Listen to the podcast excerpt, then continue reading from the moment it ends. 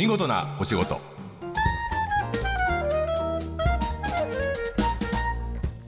こんにちは。出版社マガジンハウスの編集者西田善太です。この時間は見事なお仕事。企業の中の人に直接お話を伺い見事な取り組みや新情報をお届けする番組です、えー、目の前にいるのは主に放送後期を担当している作家の今井君です、えー、実はちょっと告知というかお知らせがあります。僕とですね西田善太とあの島光一郎というクリエイティブディレクター2人で実は水曜スペシャルという、えー、トークショーの枠を持ってます、はい、来てくれたよね。あはい、はい、1回目は松本隆さん、に、えー、作詞のことを聞いたりしてたんですけど、えー、何しろラジオ好きなもので26日の水曜日ですね東京南青山のバルームという日本コロンビアが作ったホールがあるんですけどレストランとバーもあるんですがそのホールで、えー、7時半開演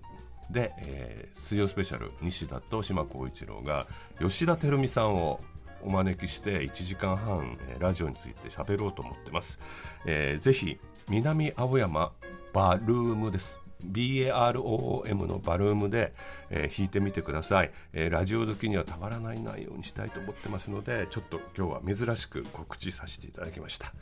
さて今日の話題展開しますよ。はい、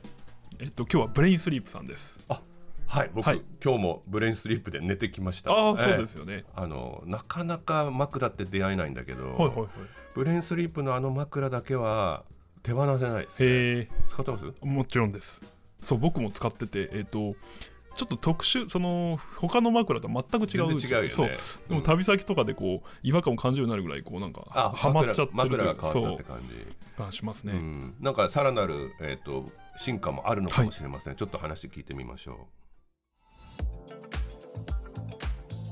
えー、今日は株式会社ブレインスリープの取締役 CFO CFO って何ですか？ Chief Financial Officer、ね、まあ、はい、財務面の財務面も見てる、中島正裕さんにいらしていただいてます。よろしくお願いします。よろしくお願いします。中島さんはあのファイナンシャルも見てると同時に東大出身で理学博士。睡眠健康指導士上級の肩書き持ってますね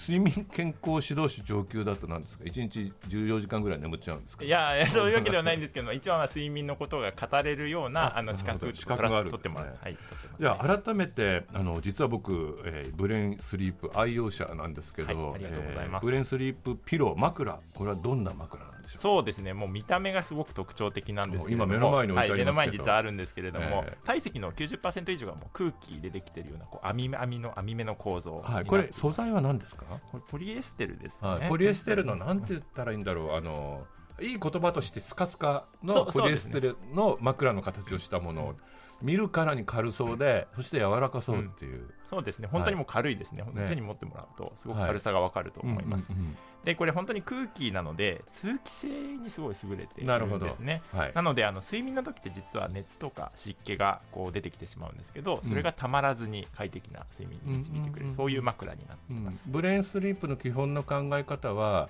脳を頭を冷やすことが大切だっていう考え、ね、まさにそうですね、はい、実はそれがあの、まあ、睡眠医学に基づく知見なんですけれども、はいはい、いい睡眠のためには眠り始めの90分が大事って我々最初の90分。最初の90分が大事って言っていて、はい、まあ、この質がいいのを黄金の90分って我々呼んでるんですけれども。つまり寝始めの最初の90分が高質質の高いものであればあとはもう大丈夫ってそうなんですよ。逆に言うと最初の90分の質が悪いと本当に睡眠の全部が悪くなってしまうっていうのが言われていて最初の90分を黄金の90分にすることがすごく大事だというのを我々考えています、その黄金の90分のために必要なことが？その体温を下げるっていうことなんですね、はいうんうん、特に深部体温っていうんですけど脳とか臓器体の内部の温度ですね、はい、この温度を下げる。そのためには熱を逃がしてあげなきゃいけないので、うん、脳の温度を下げるために脳から頭からこう熱を逃がせるようなそういう構造のこの枕になったっていうことですそれでもいきなりその知見が発見されたんですか？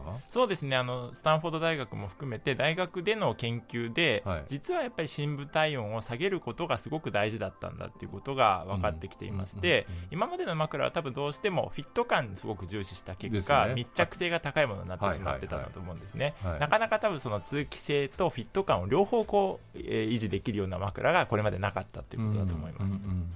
あの黄金の90分に絡んで今流行りのサウナとあの睡眠について研究もなさってるって聞いてたんですけどちょっとそのサウナと、えー、睡眠の話を教えてください。ありがとうございます。そうですよね。最近サウナすごくブームと言いますか流行っていて。定着してますねそうですよね、ね。はい、で、まあ、睡眠とサウナも関係が何かあるんじゃないかと、はい、それでまあいろいろ社会的な課題の解決につながるっていう意味でも両者に関係性あるなっていうふうに思っていて、しかもやっぱり好きな人に聞くとサウナ入るとその日すごくぐっすり眠れた気がするってよくそういう声を聞いてまして。わかりますよ。でもそれはなんかなんて言うんだろう。ある程度体力を消耗してってるとか、まあ、お風呂入った時もぐっすり眠れるのとちょっと似てるのかなと思ってたんだけど実際のメカニズムはどんなものそうですね。まだあの詳細なメカニズムまで分かったわけではないんですけど、はい、おっしゃる通り似たような現象なのかなというふうに我々考えています、うんうん、で実際今回我々が検証した内容なんですけど、はいはいはい、お風呂に入った場合入浴だけの場合と、うん、入浴に加えてサウナもしていただいた場合この2つでこう比べて睡眠の質がどれぐらい変わったかを見てみたんですね、はいはい、そうすると実際入浴プラスサウナの場合の方がまさにその眠り始めの90分の質がちょっと上がっている傾向が見られてきたと。ピカピカの黄金の90分みたいな、はい、そうですね、おっしゃる通りですね。黄金の90分を測る熟睡度合いみたいなものが少し上がる傾向が見られたということで、これ我々もっといろんなたくさんの被験者を集めて今後検証していきたいんですけど、はいはい、その傾向が見られたというだけでもすごく大きな発見だったこれは実験結果見れるんですか？あそうですね。あのブレインスリープサウナとかで検索いただくと、我々リリースも詳細なリリースも出してますので結果も見ら見ていただけるんですけれども、あのまあ、原理としては、まあ、今おっしゃっていただいたようなやっぱり入浴に加えてですねさらにサウナも入ることで一時的に温度が上がる深部体温がもっと上がってより下がりやすくなるじゃあやっぱり仕事終わりに、えーと、家に帰る前にサウナ入って、うん、で家に帰ってすくっと寝ると。そうですね、はい、あの帰る前にサウナ入る場所があればぜひそうしていただきたいですね。その形が理想ですよね。うん、あの睡眠っていうのはこうブランクの時間、うん、すっぽり人間の活動の中で空いている休み時間だと思ってたら、うん、その休みの質が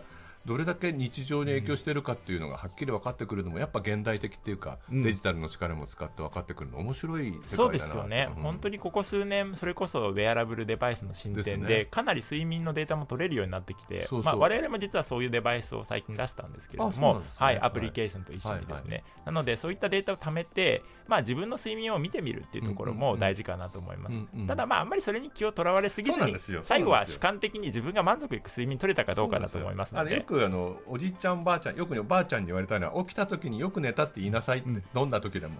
試験勉強で朝まででもよく寝たって言って起きればもう大丈夫だからって言われた。でも本当に睡眠って主観的な要素も大きいなと思ってますのでやっぱり自分が満足いく睡眠取れたかぐっすり寝れたなって思い込むことも大事だったりするかなと思います。参考になります